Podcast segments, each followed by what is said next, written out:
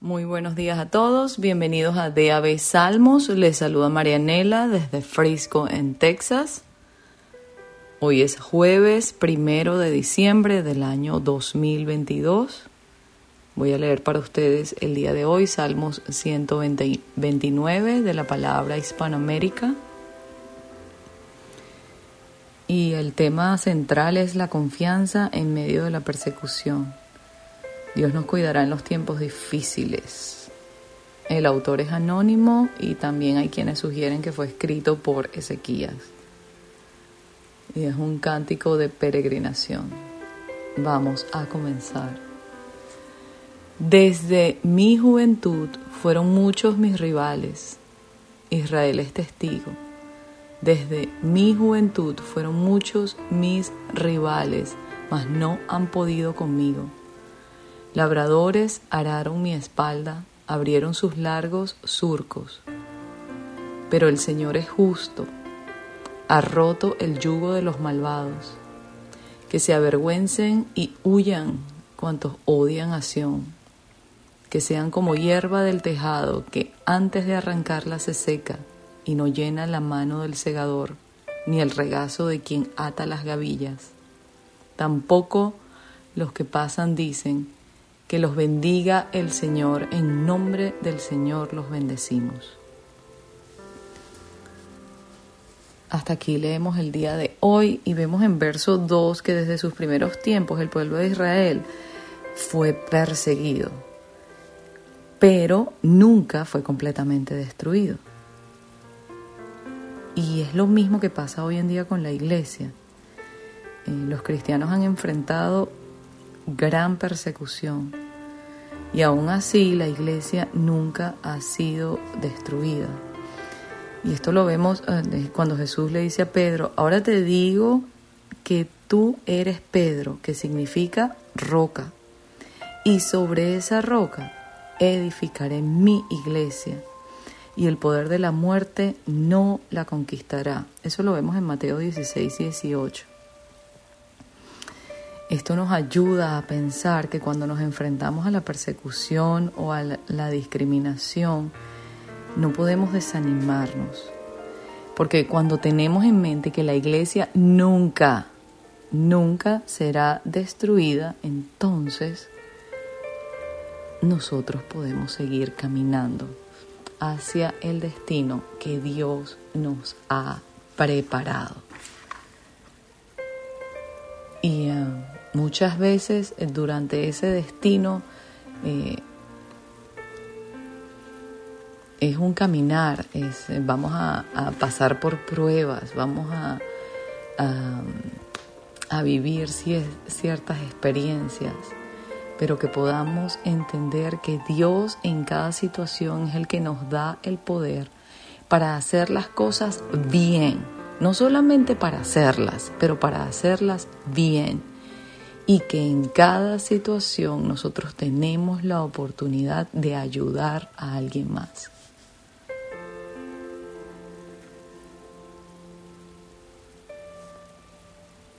Eh, el Señor muchas veces nos, nos pone en, en lugares de autoridad y puede ser que tú seas un, un jefe en tu trabajo o un dueño de negocio o simplemente tienes eh, algunas personas a tu cargo.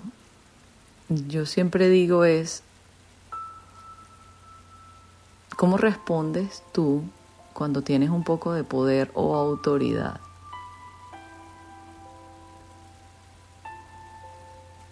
Porque no solamente es tenerlo, es una responsabilidad. Que podamos entender que cada cosa que hacemos impacta la vida de alguien más. Siempre recuerdo a, una persona que conozco y, obviamente no voy a decir su nombre por razones, em, pero en una reunión social o un gran amigo, conversador, eh, cuando lo escuchas hablar dice, oh, wow, cómo ayuda a la gente. Y luego eh, tuve una persona que trabajó para él en su compañía y resulta que es un jefe terrible, es prácticamente un dictador. Entonces, mi pregunta es, ¿es fácil amar a Dios eh, enfrente de las personas que nos conocen? Porque podemos hacer muchísimas cosas para impresionar a los demás. Pero qué difícil hacer lo correcto cuando nadie nos ve, cuando no somos reconocidos, cuando nadie nos dice, oh, qué bien lo estás haciendo. Ahí es donde verdaderamente el Señor está observando, amándonos, enseñándonos, disciplinándonos.